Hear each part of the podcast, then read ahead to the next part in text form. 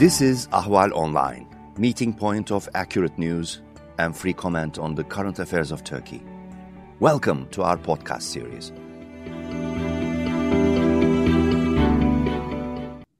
Hello and welcome to Hot Pursuit, part of Ahval video and podcast series.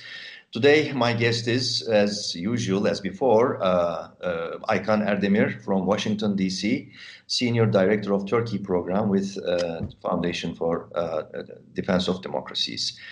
Good to be with you, Aykan. Thanks for having me.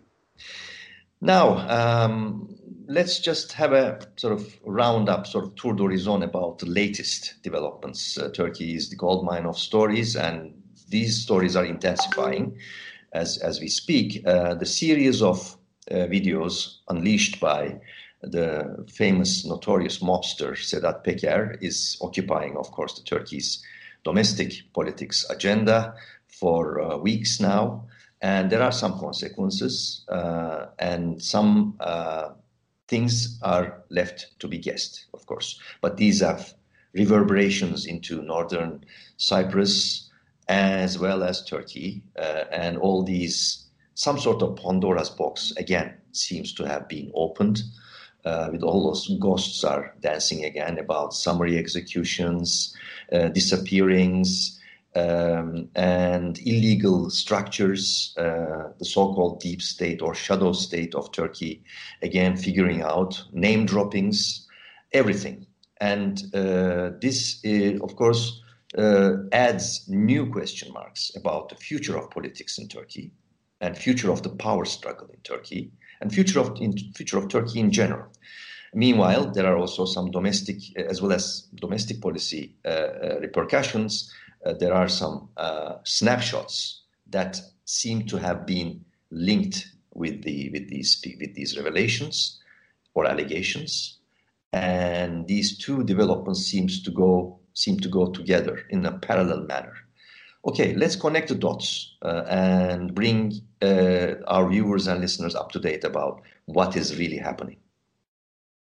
Uh, first of all, uh, to emphasize uh, the significance of the process we're going through, uh, let me give two numbers.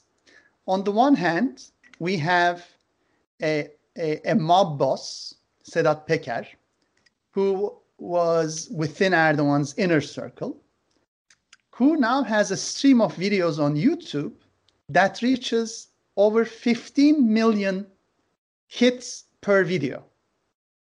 And on the other hand, we have an entirely government funded propaganda machine, you know, uh, dailies in Turkey, pro government dailies, Erdogan mouthpiece dailies in Turkey and TV channels in Turkey. And these newspapers, they sell less than 10,000 copies a day. So this is a, a, a, very interesting asymmetry at work. On the one hand, you have billions and billions of dollars being poured into a propaganda machine.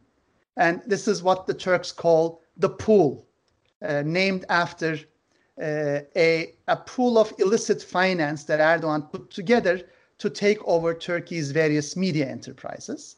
So there's the pool media that has absolutely no traction in Turkey. And then there is a mobster who single handedly, you know, on a, on a non existent budget is able to reach over 15 million viewers and with his videos.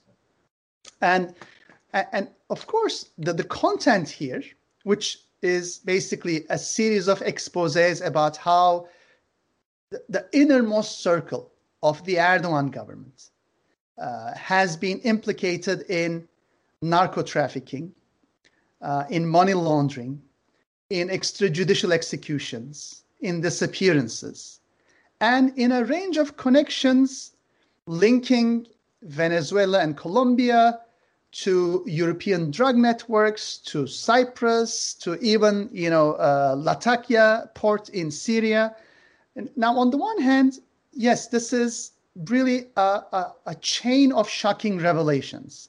But on the other hand, uh, most of the content revealed actually either builds on what the Turkish public already knows or suspects.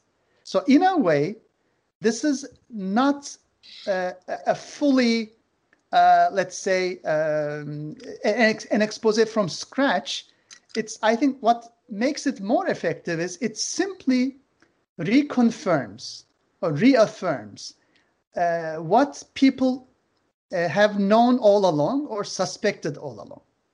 And why this matters beyond uh, the, the, the potential earthquake it has triggered within Turkey's domestic politics is that it also resonates closely with the ongoing troubles in Turkey's foreign and security policy domain.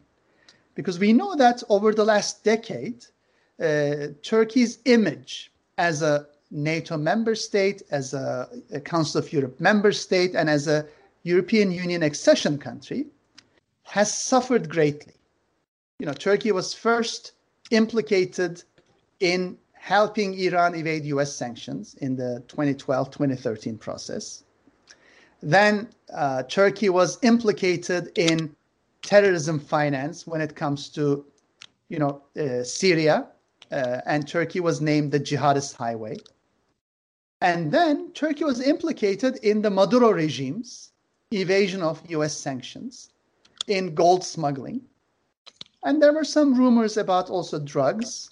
But now the latest revelations show that uh, the, the, these are all really very well established networks and processes that have that enjoy complete impunity and not only enjoy impunity but receive logistical and administrative assistance from the top figures of the Erdogan establishment. So this again shows that Turkey's law enforcement structure has been penetrated to a great extent to facilitate money laundering, sanctions evasion, terrorism finance, and narco trade. And this, of course, uh, will deepen the diplomatic and security crisis Turkey has been enjoying. Uh, because on other fronts, the Erdogan government is already in dire straits. Just to give you an example, in the latest NATO meeting, uh, to issue a, a, harsh condemnation of the Lukashenko government in, in Belarus, we now know that Turkey blocked uh, more critical language that demanded, that welcomed further European sanctions and that demanded the release of political prisoners. So it, it is almost as if Erdogan is doing Putin's bid within NATO by saving Putin's proxy Lukashenko. So that's one crisis in the making.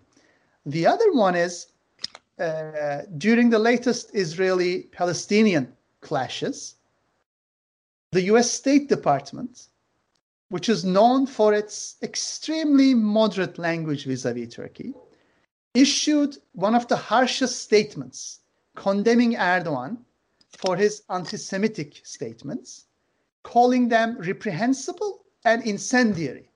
Now, this is a language we have never seen with the State Department, especially when it comes to Turkey. Mm-hmm. And add to that the bipartisan, unanimous consensus uh, in, in Congress through the, the Committee on Combating Anti-Semitism.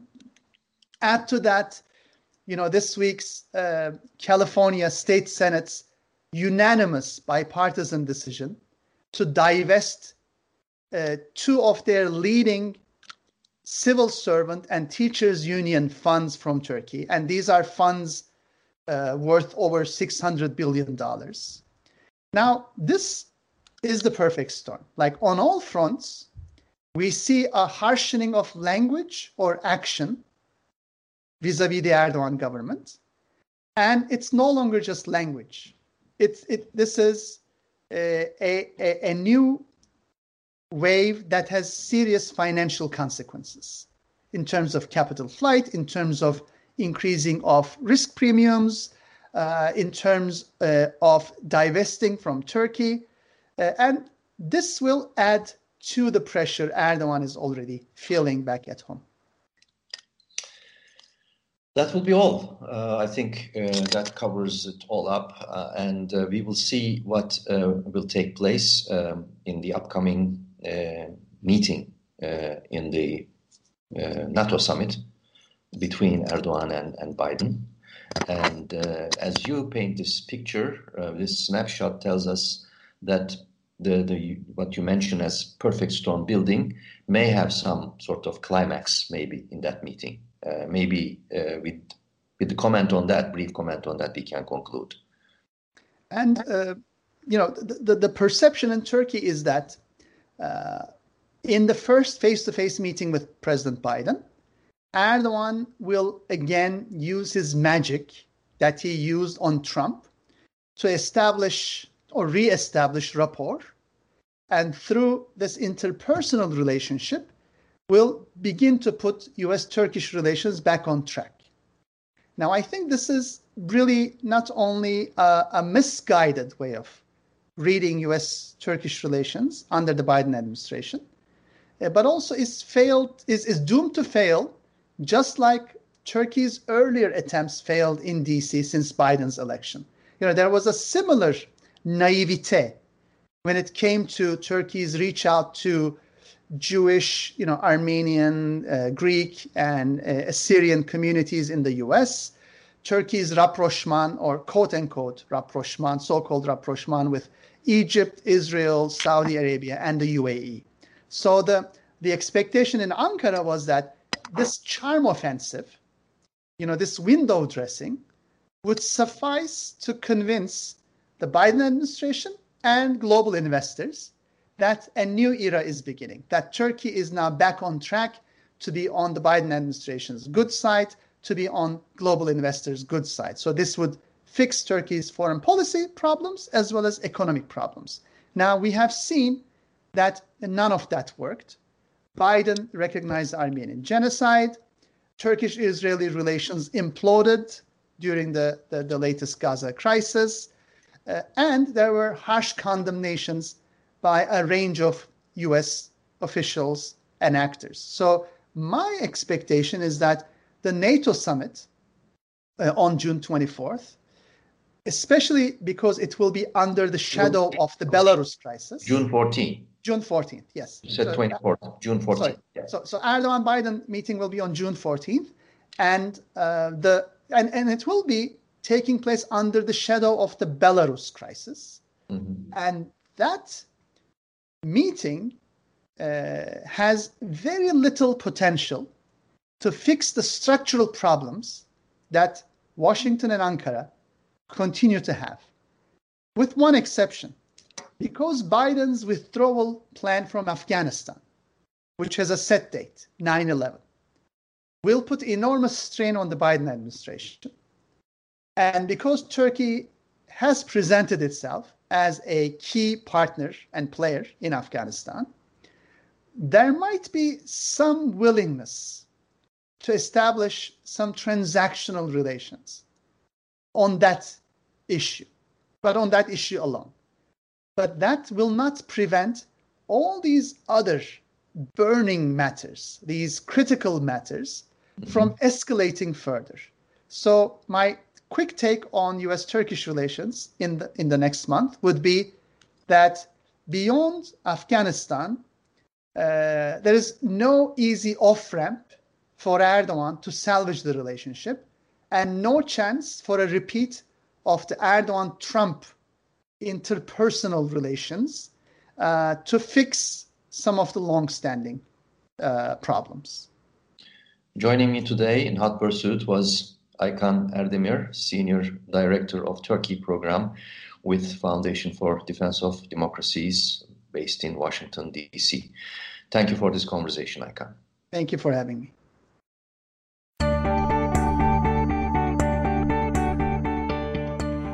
You can follow Ahval News Online podcast series through Apple Podcasts, Spotify, YouTube, Google Podcasts, SoundCloud, and Spreaker. All you need to know about Turkey is here for your ears, mind, and attention. Thank you for listening to our podcast.